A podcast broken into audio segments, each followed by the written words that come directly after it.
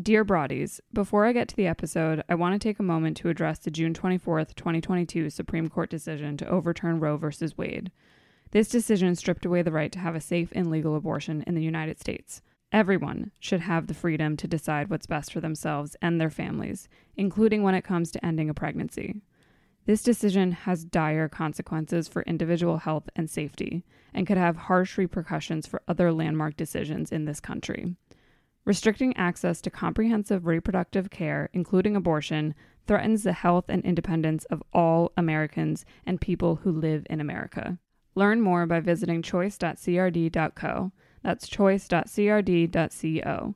If you're able to support others, please consider donating to abortion funds. You can find a list of where to donate in each state at donationsforabortion.com. That's donations, the number four, abortion.com. I have personally started donating to states where trigger laws go into effect immediately. Remember, even if you can only spend $1 or $5, that helps. There are things we can do to fight this, and it is going to take continued focus and community support. So I encourage you to speak up, take care, and spread the word. I've come to see home more as almost like this metaphorical space of how we can feel safe and seen and be able to engage those hard conversations, those really important conversations with other people who are willing to do that work too. Hello, everybody, and welcome to the Pod Broads. This is a podcast about women in podcasting, and I'm your host, Alexandra Cole. Alexandra.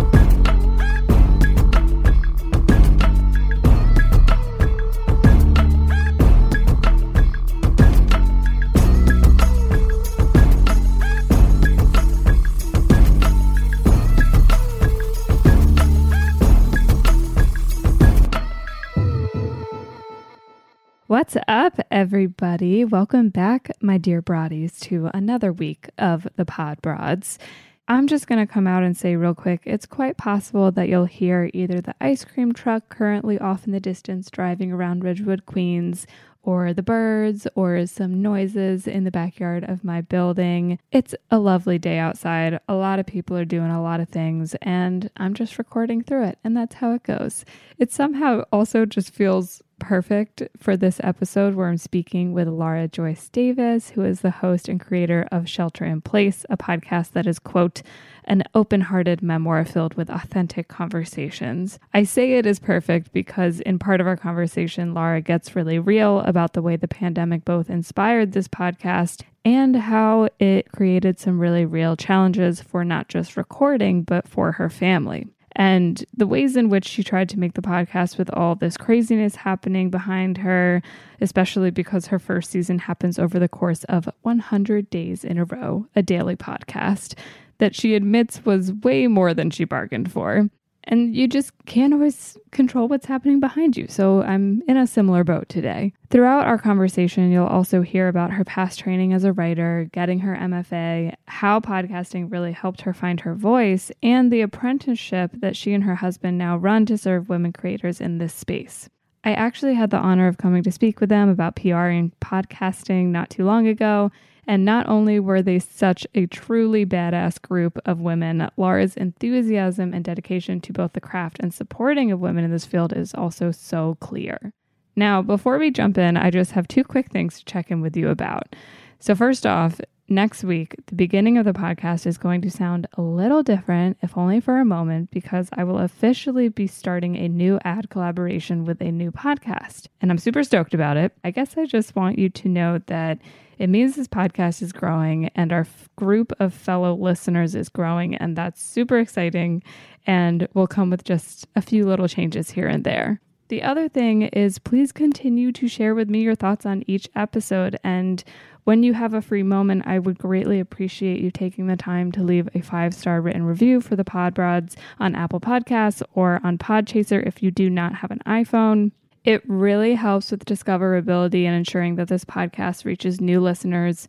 Laura is actually one of those people who has been super supportive and vocal about her thoughts on the pod broads, and I couldn't be more grateful to her for that. I'll actually drop you right into the moment she shares some of her thoughts about it and how it resonates with her own experience in the audio world. So let's just start right there. I think it's just so fun. I mean, as a podcaster, to hear these other women who are in the same space, it's, I know we've talked about this offline, but everybody that I have met in audio has just been awesome. And so I think that's what your show is really capturing is just how amazing this community of women is. And they're really fantastic people doing really good work here, yourself included, certainly. Yeah, yeah. Well, thank you. I mean, you too. And it's part of the reason why I wanted you on this show. And so I want to give you a moment to, as you hear on the podcast, intro yourself separate from your work and then within your work. Yes. So I'll do within my work first. Okay. Uh, so I'm Laura Joyce Davis, and I'm the host and creator of the podcast Shelter in Place. And long before I was ever a podcaster, I was a fiction writer for more than 20 years. And so I really found my way to podcasting through writing. And outside of that work, I am a mom of three highly opinionated kids who have all inherited my flair for the dramatic. And whose ages are also in the, in the, single digits. So we have a very loud house. Uh, uh-huh. Uh, and during this pandemic, I also learned that I am a really underwhelming homeschool teacher. And in past lives, I've also been a collegiate running coach, a Big Ten athlete, an a cappella singer, a Fulbright scholar, and a middle kid who sometimes fantasizes about being a blues singer and, you know, leaving it all behind. Not really, but sometimes. oh my gosh, I love it. And I remember this was this was something we briefly talked about on that first phone call we had, but I love that I have a fellow a cappella singer totally, here I with know. me today. it's a very it's a very specific kind of like singing experience to go through that that not all singers experience. And so i feel i feel a kinship with you because of that. Absolutely. And do you know like there i'm starting to meet a lot of podcasters who also are a cappella singers. Like it's a thing Mm-hmm. Yeah, well, and it's funny because if you're if you're referencing She Podcast in any way, one of the co-creators of She Podcast went to my university and was in my acapella group awesome. during her years. I didn't. It was we're like years apart, but that was something I found out later on, and I was like, what? Like how bizarre! Like it's just it's amazing the ways you like find people that you had both like been in the same space whether at the same time or not and now you're connected like 10 years later or whatever because of podcasting absolutely all yeah. that breath support lo- work has paid off for us truly truly Amazing. And something else that I actually want to start with today is you mentioned the writing bit, and that was something that yeah. we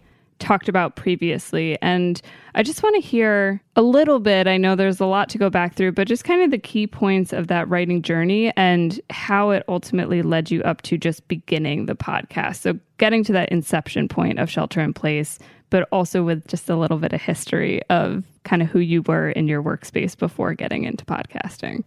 Yeah, absolutely. So I mentioned I've been writing fiction for more than 20 years, um, starting really with the very first creative writing teacher I ever had was at the University of Wisconsin, Anthony Doerr, who is still a friend today. He was my very first teacher. And I think in many ways, still like the person that I aspire to be like as a hmm. writer and just a very kind person in the way that he conducts himself in general but you know that was so that was back in 2000 that i had him I, am dating myself here but that's all right. It's my birthday this week. I'm turning 42 oh gosh, i don't mind yay. saying yes. Um, but i starting with that um, i went on from there to get my mfa in fiction at mills college got to study under some really incredible writers um, Yiyun Li was one of my teachers, Victor LaValle, um, some just fabulous, fabulous people who I, I still respect, and a lot of them I keep in touch with today. I think for a lot of years, I really just had one vision of what my writing career could look like. And it was very much like get the book deal, write the novel, get the book deal, and then write the next novel. And, you know, one of the big five publishing houses and all of that. And I had some, you know, I did have some success. I won a big writing award that I got to sit in the office of the New Yorker editor as part oh. of the, you know, it was like this amazing trip to New York where mm-hmm. they basically wined and dined me for a week and introduced me to all these amazing people in publishing. And that was wonderful. And I, you know, I got a Fulbright scholarship and I won some other writing awards. And that was all really lovely. But I didn't, I think I was always feeling kind of creatively frustrated. And part of that, I think, just comes with the territory of being, I think, any creative where there's a lot more rejection than there is success. And even Yeah. if you have really big success, it's like you have that success and then you have, you know, 50 more rejections after that. And then I think when I became a mom, um, my oldest is nine years old. And so, you know, basically about a decade ago, that really started to be something that you know was just putting constraints on my creative work in a way that nothing before that had. Mm-hmm. And so i think my journey prior to this podcast was in many ways trying to just navigate these challenges that were either you know gatekeeping that i wasn't able to get my work out there as much as i wanted to just because the publishing industry is super tough and you mm-hmm. know it's it that's just the nature of it. Or when i you know became a parent really finding so much of the hours of my day just by necessity being devoted to raising my kids. And you know at that point it made sense for my husband to be the one who was working full time i was still trying to do freelance work and write but it was very much in the margins of raising my kids. And you know in, in some ways like that was fine. I don't i don't regret that. I made that decision myself. But i think looking back i can really really see how I think even though I did that work for 20 years and did have some success, you know, we talk in writing about finding your voice. Mm-hmm. And I think I was always looking. And I think I kept thinking, well, maybe I'm finding my voice now, but I was never really sure until I did this podcast. And I mm-hmm. think that just comes with practice. I mean, I think so much of that, you know, nebulous term, finding your voice, really is about getting comfortable in your own skin as a creative. And it's a term we use a lot in fiction, but I think it applies to all writing and, you know, certainly to podcasting of just figuring out like how how do you show up in this creative world and how do how do your particular gifts and your personality and you know the way that you write all of these things how do they come together to make this thing that only you can create and you know, I mean, I know you always ask people about like the origin story of their podcast, so I'm kind of getting into that question a little bit. But um, you know, with Shelter in Place season one, I did hundred episodes. It was six days a week, a daily podcast for four months. Yeah. and man, if you know, and and that's a whole other story which I can tell you about. But that I think helped me find my voice and doing it day in and day out, not overthinking it. You know, I, like many people who are creatives, I'm a perfectionist. So it's very easy for me to fixate on my work and not let it out into the world until it's perfect. And so it was so good for me after 20 years of doing this work where, you know, I'd write 15, 16 drafts of an entire novel Yeah. and then send it out to agents and then I'd do another revision. And, you know, this, this was just the way that I'd been doing things all along.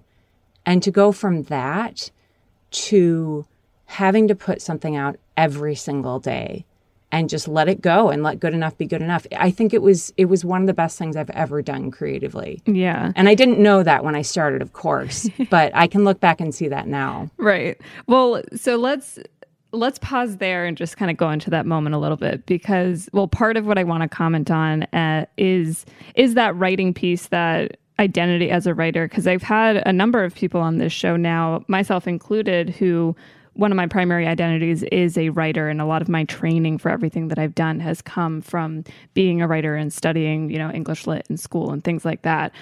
And like I don't think everyone always realizes how much writing can go into podcast creation and even an interview based podcast like the the brain in which you turn on to be able to kind of format what you're doing is all these things in play. And so that's speaking of format that's something that i really wanted to kind of dive into real quick was just so why a podcast? Like in that moment because i know there's this episode where you kind of come to your husband and you're like i think i want to do this thing. Like should i do it? Like just kind of like figuring out is this idea actually going to work but at that stage like how much i know you had done a podcast previously so i wonder what made you decide that podcasting would be the right format for this versus like a blog or something else that you could be putting out on a daily basis, even like a newsletter, whatever it was. Why why podcasting? I think it kind of gets back to you know, in the beginning we were laughing about both being a cappella singers. yeah. And I actually think my singing background weirdly plays into podcasting a lot. Mm-hmm because and I know you've talked about this too there's there's this performative aspect to getting up on stage whether you're singing in you know in a choir or as, in, as singing a solo or part of a group and you know I, I there was I, I hated getting up and doing public speaking when I was young, but I can remember being six years old and getting up in front of like my church and singing a solo and being totally fine doing that. There was something about that mm-hmm. where I knew what was expected of me and I could get up and do it and I wasn't scared at all. And that's always been true of me. And then in the literary world, you know, you have readings, and not every writer loves readings. Some people hate them. But I have always felt like that was kind of my sweet spot as a writer mm. was when I got to get up in front of an audience and not not because I was performing even, although I do think there's certainly a performative aspect to a good reading. But I think because when you can put your own voice to your own words, there's the potential for something really magical to happen. Mm. And I think it's kind of the same thing that happens at a great concert. You know, remember when we used to go to concerts? Right. I miss that. um, but you know, really like that that magical connection that can happen between the musician or the band or whatever and the audience. And I think it's the same thing that can happen at a great literary reading. And I think it's the same thing that happens with great podcasting, even though we're, you know, not live. Right, for sure. There's some really special thing that happens when somebody is presenting this thing that they love, that they've created, that they feel a very intense connection to. And as much as I will always love books and, you know, I'll always write, that's never going to go away. Mm-hmm. You don't get that same feeling, or at least you don't know if you do, right? You might have that experience of somebody's book but you never get to find out about that usually. You don't you don't get to experience that same connection in the way that i feel like you do in those other forms. Mm-hmm. definitely. And so when i think i just really want to emphasize the fact that you were doing this and by this i mean recording editing and publishing ev- basically every day for 100 episodes which is wild to me and so i and to me too believe me and so I just, I really want my listeners to just like sit with that for a second because I know obviously m- my episodes, for the most part, are longer than those initial ones that you were doing, but that takes a lot. And, and it also, I imagine, totally flipped the way that maybe your home life was. And so something I Absolutely. definitely wanted, yeah, like something I definitely wanted to ask you about was in doing this, and I know your second season, it's a little bit different, so we'll get into that. But in yep. doing this, like, kind of 100 day challenge to yourself, is what it seems like to me. How did that impact not even just like your like family throughout a pandemic, throughout shelter in place for much of that? How did it impact those relationships, whether for good or bad, during those times? Yeah, so I think it's important to say up front if I had had any idea what I was getting myself into, I I think I can confidently say I never would have done it. and that's not to say I regret it. I don't regret yeah. it at all. But I, you know, I think from the outset it can look like productivity porn Mm-hmm. Because I know, like, there was that at the beginning of the pandemic where people were like, look at yeah. all the amazing sourdough I'm baking and the things I'm doing, and I'm so fabulous. And that was not at all what was going on for me. I mean, I, I literally, when I started Shelter in Place, so, I mean, this is the story I tell in the very first episode. On March 16th, 2020, we had just gotten the news that um, Oakland is my home for the past 16 years. And we just gotten the news that the Bay Area was going to be sheltering in place, that we were going to have stay at home orders. My kids were, it was their very first day home from school. They were already driving me nuts.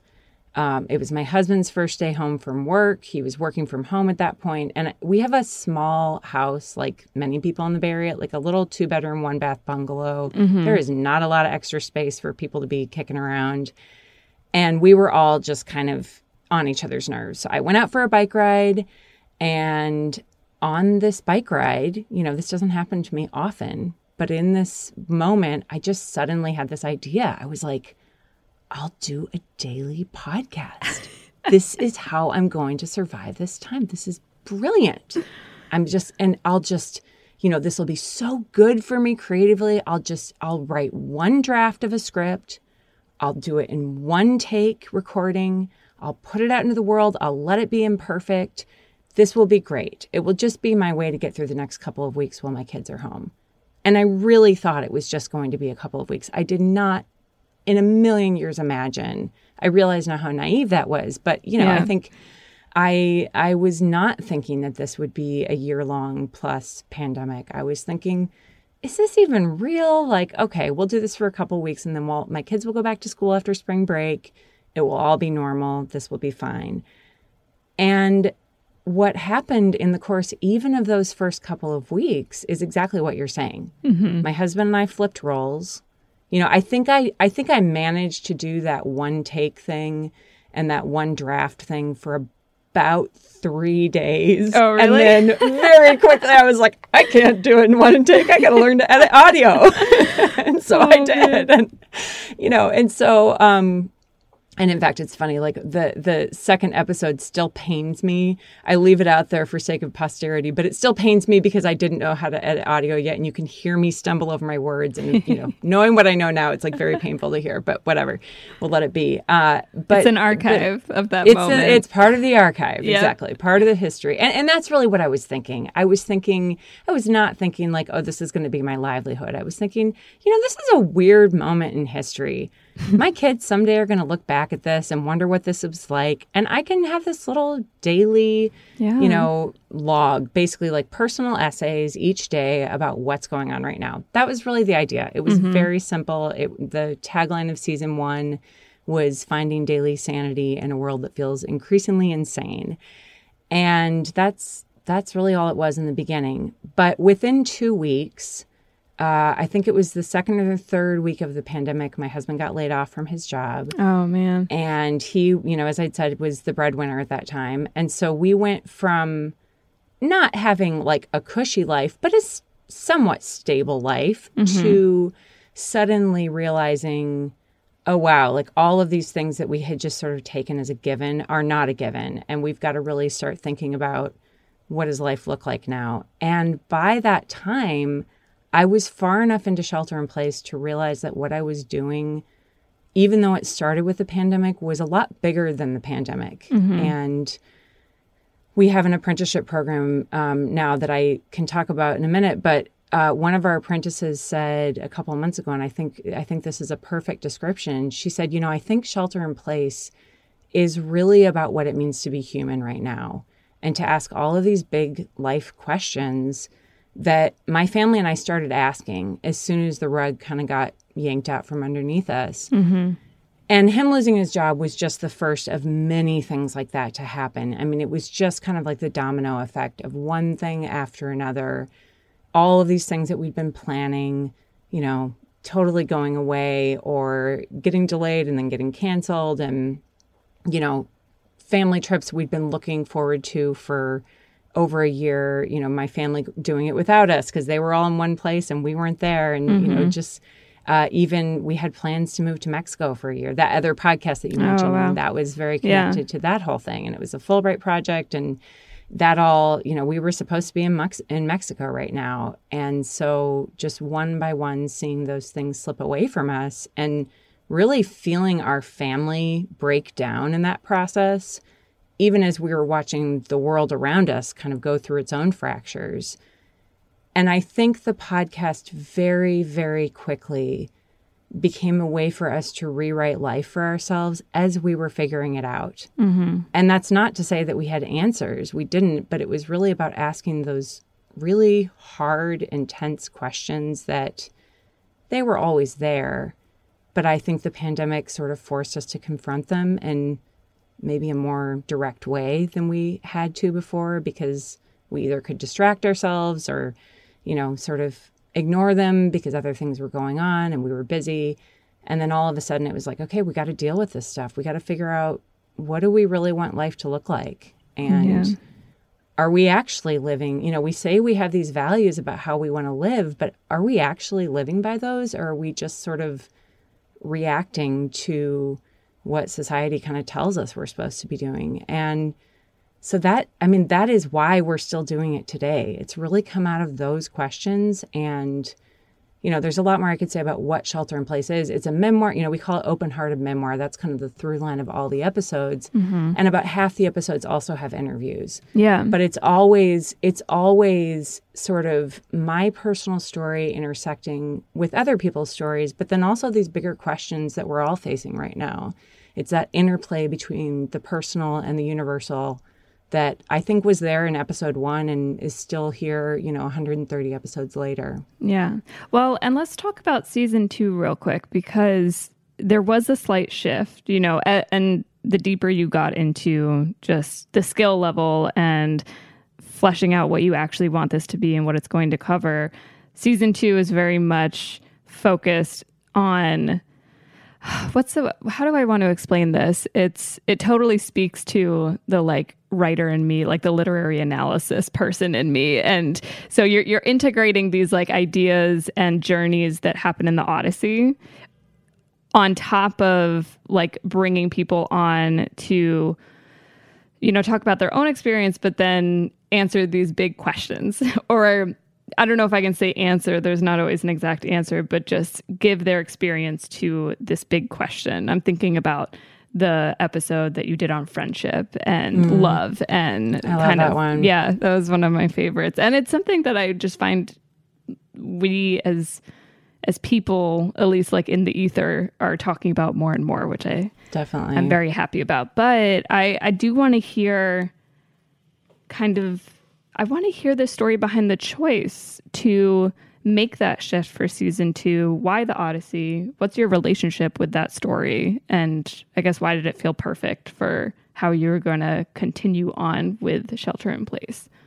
So this wasn't actually the first time that I wrote inspired by the Odyssey. And there's an episode kind of buried in the middle of season one. And it's an essay that I wrote about a time that my husband and I was when our kids were our two older kids were babies and we went away for what we thought was a weekend and we got uh, Hurricane Odile hit Cabo where we were for the weekend. You know, it was like this vacation we'd saved up for, and the second day we were there, our hotel just got like pummeled to the ground, Oh, and we wow. we spent the whole time underground and then trying to get out of Mexico and Oh my you know driving our rental car. I mean, it was this crazy, just truly awful week. Like it was really, str- you know, one of the most stressed out times I've ever been in my life.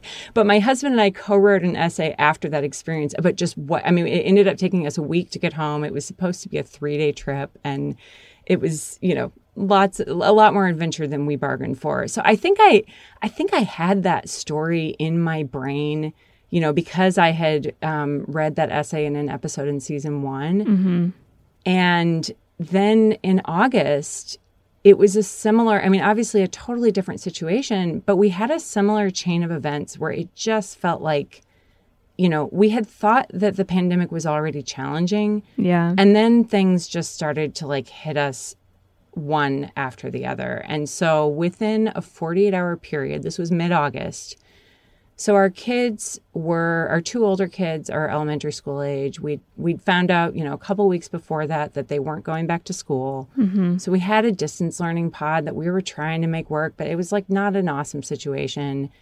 And that was in our backyard. So we were like trying to make at, at that point, by the way, my husband at some point in the summer actually came to join me um, working on shelter in place. So he has been working with me since I think June or July. So at this point, our kids are trying to do distance learning on Zoom in the backyard with this other family, you know, with masks on. And we're right, like we have a little writing shed in our backyard. And so my husband and I are out there. The kids are like 10 feet away from us. You know, we're trying to, you know, like Yeah. we're trying to record and there's like in the backyard. And then, and, and, but you know, it was like we were kind of making it work.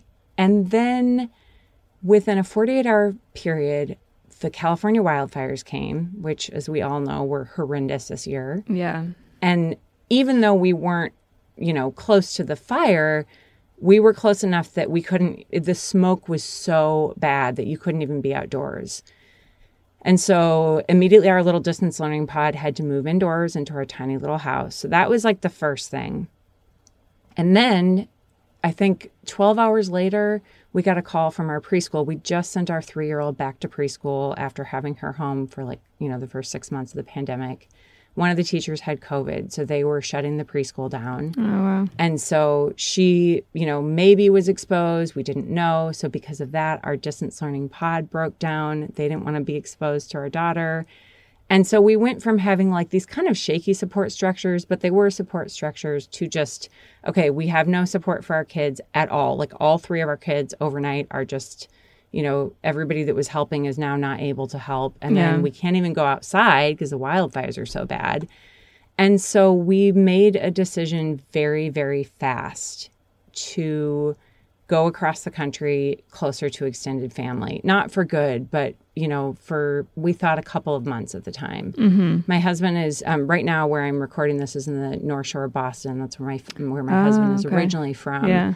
And so we made this trip across the country and we really didn't have a plan. Like we didn't have places to stay. We had our tent, so we were like camping along the way, but it was it was 2 weeks after we had the very first conversation, you know, 2 weeks after the first day of the wildfires, we were gone. Like it happened that fast. Wow.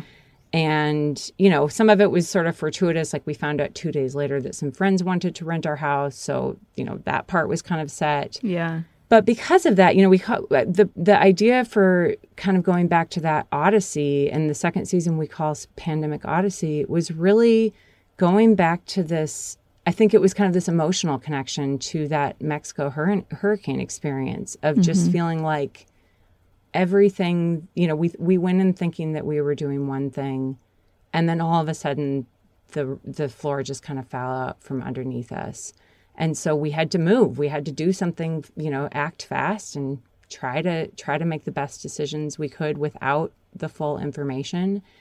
And so similarly with this, you know, we were making our way across the country. It took us about a month to get from one coast to the other. We were you know, staying with people where we could along the way and camping and, mm-hmm. you know, just trying to survive like zooming our kids were zooming on their school issued laptops in the car with like our cell phones as hot oh, wow. i mean it was just like a nightmare it was so just not fun for anybody not like the not like the happy road trip that you would yeah. hope for it's like you know oh, somebody no. was always crying and whining and you know somebody's zoom wasn't working and so all that is to say, by the time we got here, we got here late September and we were just exhausted. And I, I knew that I was, you know, I'd I'd been promoting season two for weeks, saying we're going to put it out in September, and we'd originally thought early September. Oh man! And so that first episode, I just I could not write it. It was the hardest episode to write. I was so tired.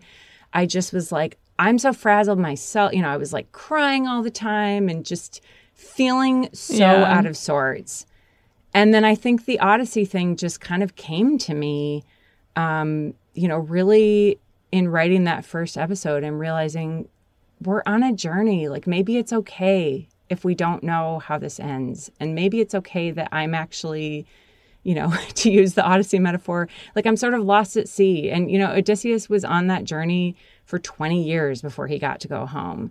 And we were thinking a lot about home and a lot about, okay, we're leaving our home, this place that we love, but that is also very challenging to live in sometimes. It's very, you know, you're in New York City. I'm sure you're thinking yeah. about a lot of the same things. Like it's expensive yeah, and it's for sure a wonderful place to live, but you also have to ask questions about like how long can I do this? Yeah. And you know, we have been asking those questions this entire year. And certainly when we were leaving, it was it was like relief to get help, but at the same time a lot of grief to leave and just wonder maybe we're leaving like when we come back we know it won't be the same. Yeah. And even if we do stay when we come back, like already we have good friends who've left. And our neighborhood isn't the same as it was. You know, neighbors have moved on to other places and so I think just that idea of home and returning to home and being on this journey where things are often, you know, very stormy and uncertain and there's a lot of just unforeseen challenges that come up. I mean, I think all of those metaphors that you can pull from the Odyssey, yeah, we've found ourselves referring to often in life. And so, yes, that's also like the literary geek part of my brain coming out. You know, I'm showing my cards I'm, here. I'm so here for it. Trust me. Hi, everyone. My name is Camilla, and I'm the creator of Abortion with Love, a podcast dedicated to holding space for conversations to be had about abortion and honoring all abortion experiences. With each episode, you'll hear people from all over the world who, in their own ways, are fighting for reproductive justice and reclaiming the ways that we talk about abortion. I hope that through these conversations, we can reshape the story of abortion to be a story about love. You're all invited to join the conversation. You can find Abortion with Love anywhere you listen to podcasts. I hope to see you there. Okay, one more important PSA. Here's my challenge for you take a screenshot right now of this episode and share on social media with a tag to Poddraland and the guest. I want to know that you're listening and I want to shout you out. Also, are you signed up for Poddraland's email list yet? Because as much as I love social media and connecting through there, I'm also preparing for its demise, and I want to make sure that I stay in touch with you and we have control over our communication. Not only will you get important updates about this show, you'll get recommendations of other women hosted podcasts, news related to podcasters you love, discounts on my cute ass merch, and much more. Okay, let's get back into this interview. That was something I wanted to ask you because so much of it deals with home, yeah. but all of these different meanings of home. And so I wonder, like, after how long has it been? Oh, it's been over a year now. I'm like, how long yep. have we been in this pandemic? Um, a little over a year having done this project and having, you know, talked to other people, not just about home, but just about, you know, all these things that go into life. Um, how is how is your understanding and definition of home changed in the last year because of this work? It's such a good question. We're working on an episode about that very question right now and it's been a really hard one to answer because I think before the pandemic I thought I knew. I thought what I had in Oakland was home. And even as we've done this podcast, you know, shelter in place is obviously a very pandemic name. But as we've done this work, we've come to think of it as, you know, this is how we are finding our metaphorical shelter and our existential place mm-hmm. in this world. And that's not actually tied always to a place. I think I thought it was before. And certainly Oakland is still home. But I think what I've come to realize is that home is where I can find connections with people who make me feel seen. And as much as I am disconnected to, you know, a lot of my life back in Oakland and a lot of the things that made that place home, I do still have really deep connections with, you know, some of the people there and then also some of the people that I've come into contact with in this pandemic that I never would have met if I if all of this hadn't happened. Yeah. And so I think I've I've come to see home more as almost like this metaphorical space of how we can feel safe and seen and be able to engage those hard conversations, those really important conversations with other people who are willing to do that work too.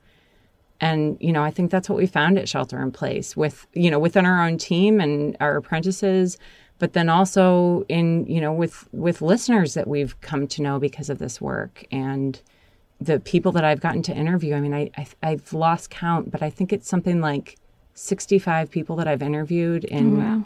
just you know these episodes since last March. It's been a ton of conversations that have just been so beautiful. You know, like I feel so lucky to get to have met these incredible people who are doing such good work and like yourself included you know this is a perfect example of yeah.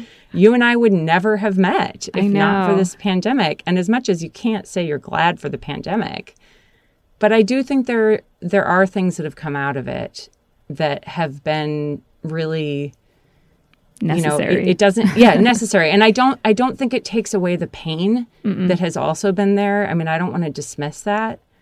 But I think those things, you know, the joy and the pain, like we're always holding those things in tension, right?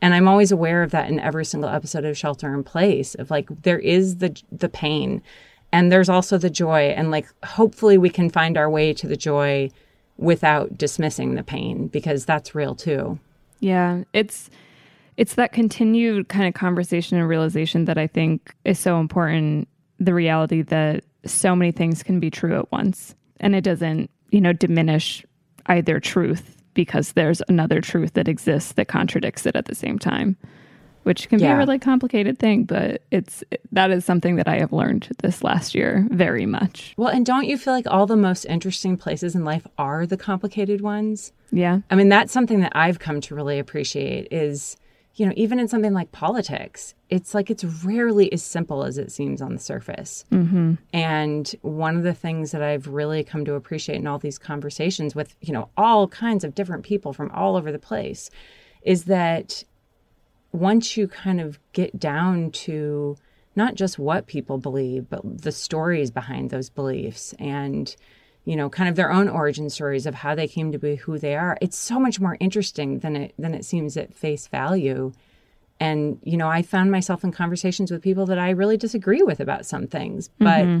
that I can really admire them as a person still because we we can kind of like recognize that humanity in each other and you know not to say i don't mean to say that like you can get along with everybody i mean obviously that's not true but yeah.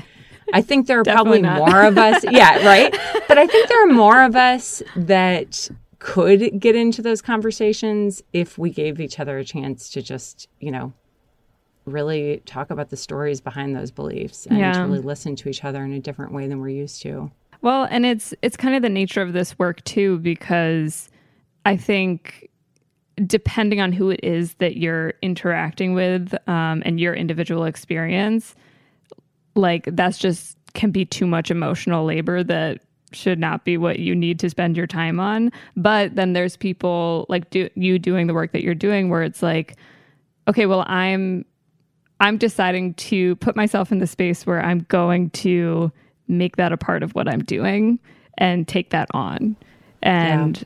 So I think that's, you know, that's a tough choice, but also can be really rewarding. And also, maybe you can do that work for people who maybe shouldn't have to.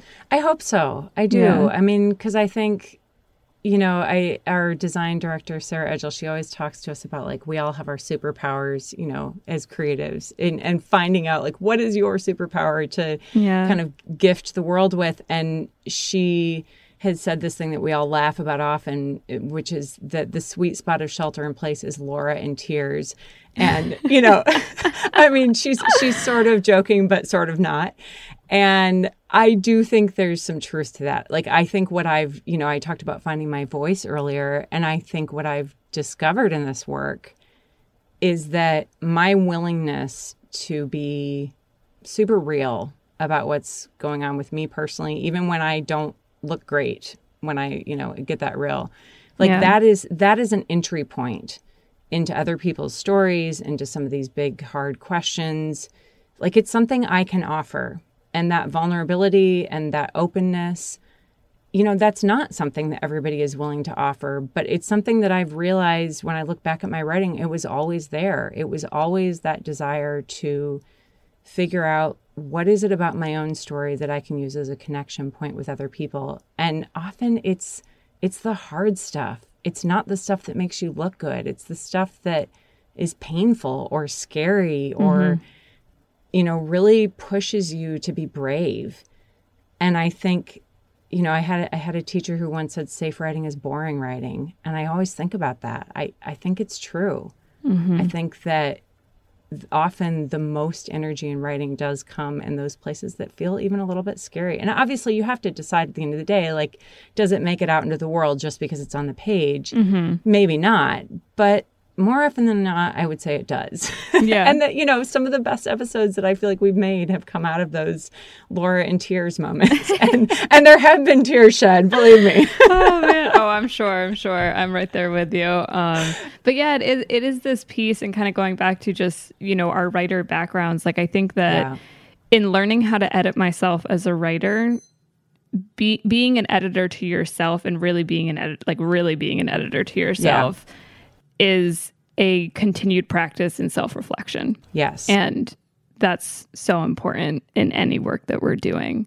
and I can see that work coming into play with shelter in place very much when I listen to those episodes. And I've, I've one I like specifically want to ask you about, but I do want to allow you space to give some context, a little more context to the apprenticeship that you do have going. Yeah. So can you give like a quick rundown of just like what that is and who you're serving? And then we'll jump into that question about an episode. Yes. Um, so I think I'll say by way of preface that I feel like, the, you know, I mentioned that I was a collegiate running coach and a runner myself in a past life for many years, actually. And I feel like this is, I, I always thought that writing and coaching were totally separate parts of myself that would never ever meet. And I have found in this apprenticeship, like my coaching brain and my writing brain yeah. have come together. And it is, it's like the most fun work I've ever done in my life. I just, I love, I can't tell you how much I love being able to pour into these women, truly, truly mentor them, not just for the 12 weeks they're with us, but, you know, I say to them that my hope for them is that I would be a mentor for life to them. And I mm-hmm. mean it. And I really do, you know, I feel like one of the things that I have the ability to do is identify people's strengths and help them to develop those and then teach them new skills and expose them to a lot of stuff that they wouldn't get to touch you know, without being in this field for many, many years. And so we launched this apprenticeship in January. And so far, we've had 12 apprentices come through it. Um, we have two cohorts that overlapped for a little bit. So we've graduated six of them, and then we have six more that are with us for a few, uh, another six weeks here. Mm-hmm. And they're 10 hours a week, so they're not full time. But in those 10 hours, they get to do all of like the best stuff about podcasting. So we really emphasize that you learn by doing. And so, you know, when I'm creating these episodes, I'm bringing them deep into that process with me. And I'm, you know, they rotate through different roles. So every single week they do something different. And they, you know, they'll cycle back on so they get to do multiple different roles and episodes. But I just, you know, I think I learned so fast in this industry because I was doing it myself mm-hmm. over and over and over and over again. Yeah. And obviously, I've learned a ton in that process, and I've had a lot of people who've guided me through that. But I've just seen how when you give people the opportunity to have some responsibility creatively, they can do amazing things that they wouldn't feel like they had permission to do if they were just, you know, like even in a in just like some job yeah. and i think in you know we get pigeonholed to do like well this is your job and you do this one thing and that's your responsibility and you don't touch anything else but I actually think when you get to touch all of the different pieces of podcasting, like that's how you really learn. And that's how you really can identify for yourself, you know, your own creative opinions and taste and, um, you know, all of that stuff that I think is so important as certainly as podcasters, but also writers. And, you know, we do a lot of writing training too. It's a lot of stuff that I'm pulling from my MFA experience and from the mm-hmm. teachers I had. And then we talk a lot about those big life issues of creatives. I mean, we definitely talk about the nuts and bolts of podcasting, but I would say we talk just as much about what does it mean to be a creative in this world where you're going to just get knocked down a lot more than you get built up. Yeah. And how, you know, what does it mean to be a good creative citizen, you know, in your in audio or in writing or what yeah. to help other people in that and to really try to foster this environment where we're not being competitive with each other. We're really looking for opportunities to lift each other up and, you know, bring each other into opportunities that we see. And so, I mean, it really is like I feel so lucky to get to know these amazing women that I've gotten to spend the last few months with. And it's I, I you know I try to be the boss that I always wanted to be. Yeah. And you know, my husband is doing this with me, and he, you know, we we both talk about how we've been doing. We've both been writers in different ways for more than twenty years. We have, you know, degrees between us and experiences at amazing places. But to be able to combine all of the good and hard things that we've learned and then pass it on, it's it's really a joy.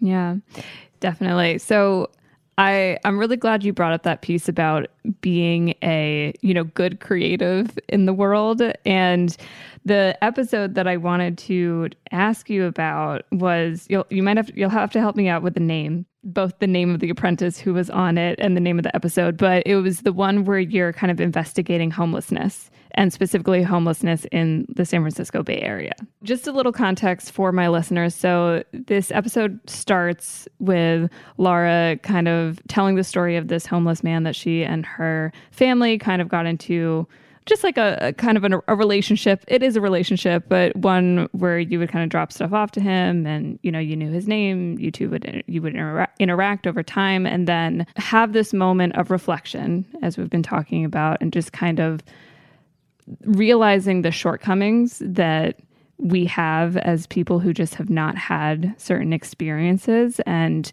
reflecting on how much you didn't understand about homelessness and about the homeless community. And me listening to that episode, I was like, well, this is this has taught me so much already that I also could never have intimately known because that's not something that I've experienced. And so in thinking about this memoir project and also bringing in other people's stories as a creator, as someone wanting to create good in the world and be careful with the stories that you're sharing. How do you navigate what is a part of my story and my memoir story to share and what part is not mine to share? Yeah, it's such a good question. I think it really depends on the episode, on the subject matter, and also the moment that we're in. I was a Fulbright scholar to the Philippines for a year, and in the time that I was there, I was writing, but I was also working on a daily basis with survivors of sex trafficking. That experience of living life with those women for a year day in and day out, working at an organization that was deeply committed to protecting their stories and uplifting those women. It was a great education for me on just how important ethical storytelling is and taught me why it's important to let those stories breathe on their own and speak for themselves in the way that they needed to. The episode you mentioned was called An Affront to Zeus, and it's a conversation with Sarai Waters, who was one of our very first shelter in place apprentices. And it's really her story of being homeless in Los Angeles and in San Francisco and looking at homelessness really from an inside perspective. It was very important to me that her story really takes center stage. Mm-hmm. This is something that I'm always thinking about with Shelter in Place, especially because it is a memoir podcast. There is this thread through all of the episodes, even the interview episodes. But as I've interviewed different people for the show, especially when we're dealing with more sensitive subject matter, I'm always thinking about how much of myself do I even put in the story. And sometimes when the story calls for it, when there's a direct connection point and there's a good reason for my story to be there, then I'm totally willing to go there. But then other times I really pull back because my story isn't actually the one that needs to be told right now in that moment. And certainly in that episode with Sarai, I really only offered my own story as sort of a lead in to hers and then tried to just pull back as much as I could. Mm-hmm. You know, last spring, last summer, with everything that was happening in the Black Lives Matter movement, because I was doing a daily podcast, it felt disingenuous not to talk about that. It was all I could think about. We had a whole series of episodes that featured Black artists and musicians and thinkers and activists. And those episodes were really me just passing the mic to give them room to say whatever they felt was important to say in that moment it felt extremely important to pull myself back as much as possible. Mm-hmm. That was a moment where I needed to do a lot more listening than talking. And, you know, most moments in life are like that, right? I think it's yeah. very rare in life that it actually needs to be about us. That said, there are times when it makes sense to bring in my own story. Mm-hmm we recently released an episode about mental health that was actually another interview with one of our apprentices, Winnie. Mm. And that episode ultimately was about what it means to be an ambitious woman with big dreams and big ideas and big expectations for yourself, and also the real mental health weight of that. And that is something that I know intimately. Yeah.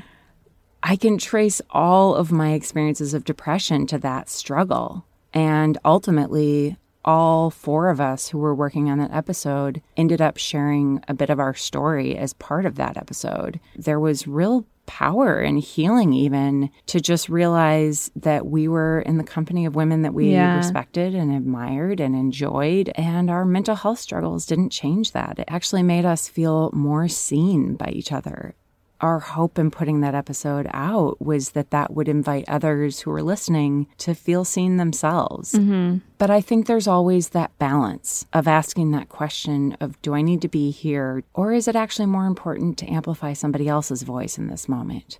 Yeah, I think that's a great takeaway for, you know, anyone who's in the position, regardless of medium, who's handling other people's stories or responding to what's going on in the world. And it's something that I, you know, try and grapple with all the time, whenever I can, you know.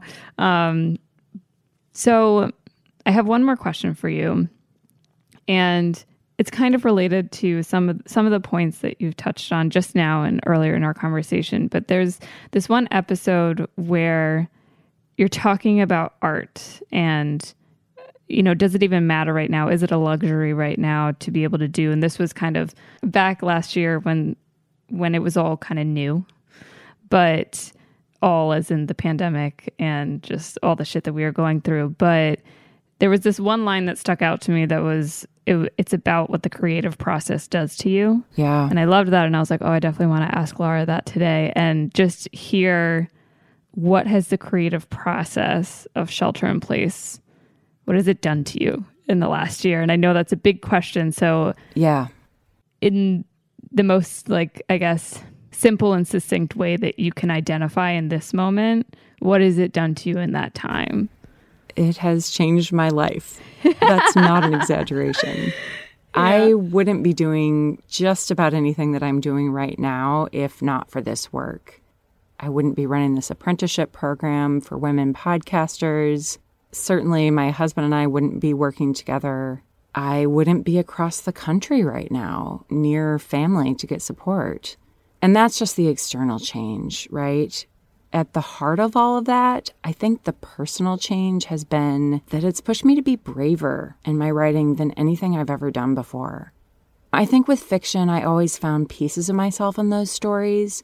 But the thing about doing memoir in a pandemic, and especially when I was doing a daily podcast in season one, and even with a weekly now in season two, is that I regularly find myself confronted with really hard questions. Questions that I maybe don't actually want to answer because mm-hmm. they either make me confront some not so great part of myself or some situation that's painful or some question that I don't have an answer to. Sometimes that confrontation has been really scary, but I've tried every time to do the courageous thing and to go there and be really honest about it. And I haven't regretted that yet. Mm-hmm. But the thing about doing something over and over and over again for now over 130 episodes is it's kind of like developing a muscle. You start to be able to do it a little more easily than you could before. It doesn't mean it won't be difficult, but you start to trust yourself a little bit more. Yeah. There is so much to be gained from being that honest about that struggle that we all face of being human. Our need to connect with other people in that process is so crucial. I think it's something that I was always doing, but not as consciously or intentionally as I am now. Yeah. Yeah. I love that. So um, now it's time for the rapid fire questions. And I know you're you're familiar with them, so I'm I'm I'm always like how prepared? How prepared are they? But so for the first one, who would you name as your podcast mentor or just someone you emulate in the space? Can I say both? Yeah, go for it. So, emulate first. Anna Sale is somebody that I think I have been learning from the entire time I've been doing podcasting myself. I did meet her once briefly at Werk It, but I can't say I know her. Oh, cool. Death, Sex, and Money is always going to be in my feed. And I think there's a lot of similar emotional territory to Shelter in Place. But even beyond that, Anna is such a master interviewer. Jesse Thorn has this podcast called The Turnaround, where he interviews interviewers. It's a great podcast for podcasters because he asks all of these interviewers how they do what they do. And the one with Anna Sale in particular really stuck with me.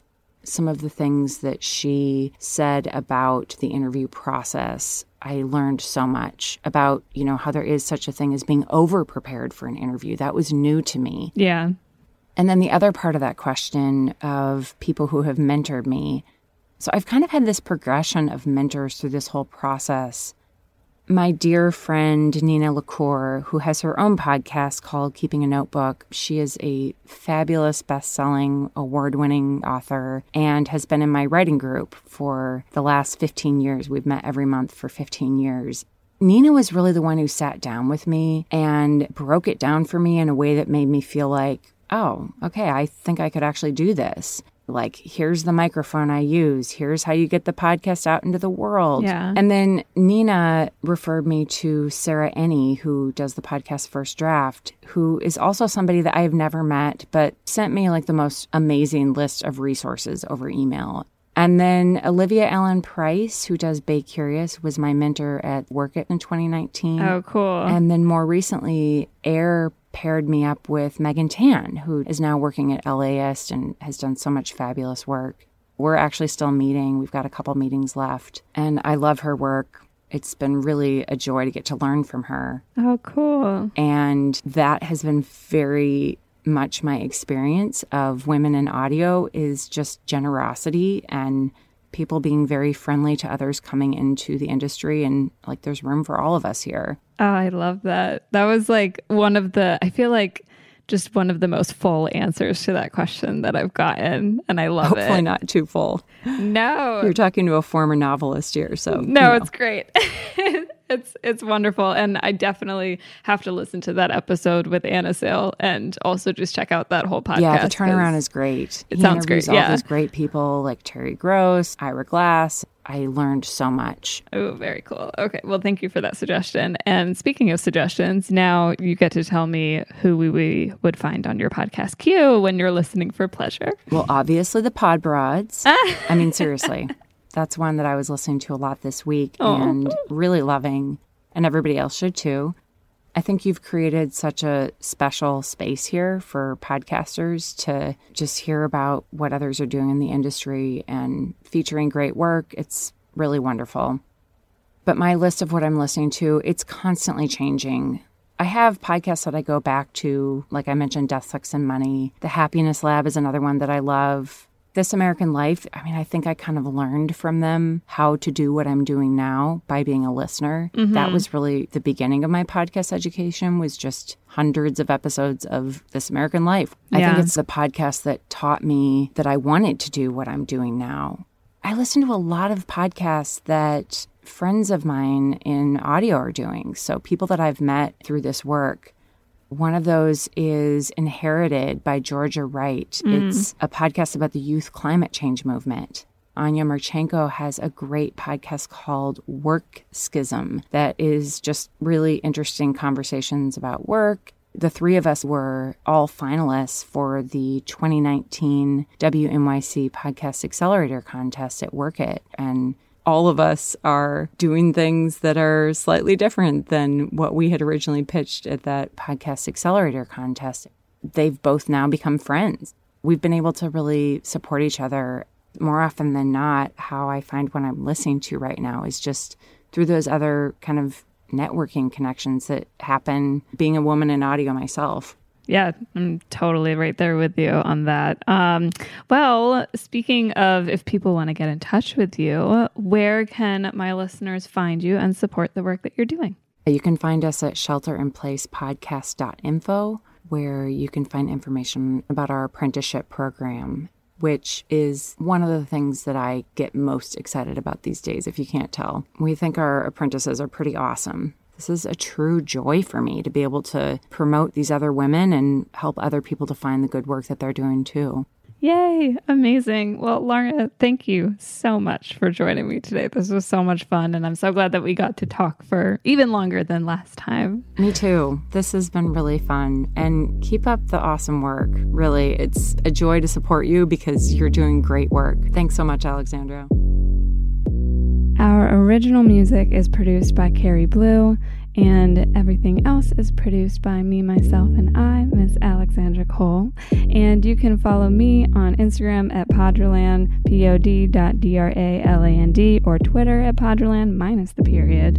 And you can find more of what I do on Poddraland at www.poddraland.com, where I recommend women-hosted podcasts and feature indie women podcasters. So I hope to see you there. Feel free to subscribe to the newsletter newsletter. You'll get recommendations and updates about this podcast. And finally, make sure to share this episode, tag us in it, like that shit, give us a review. Anything you do helps not just this podcast get more exposure, but also helps these women's voices be heard by way more people. And ultimately, that's our goal. So let's fucking do it.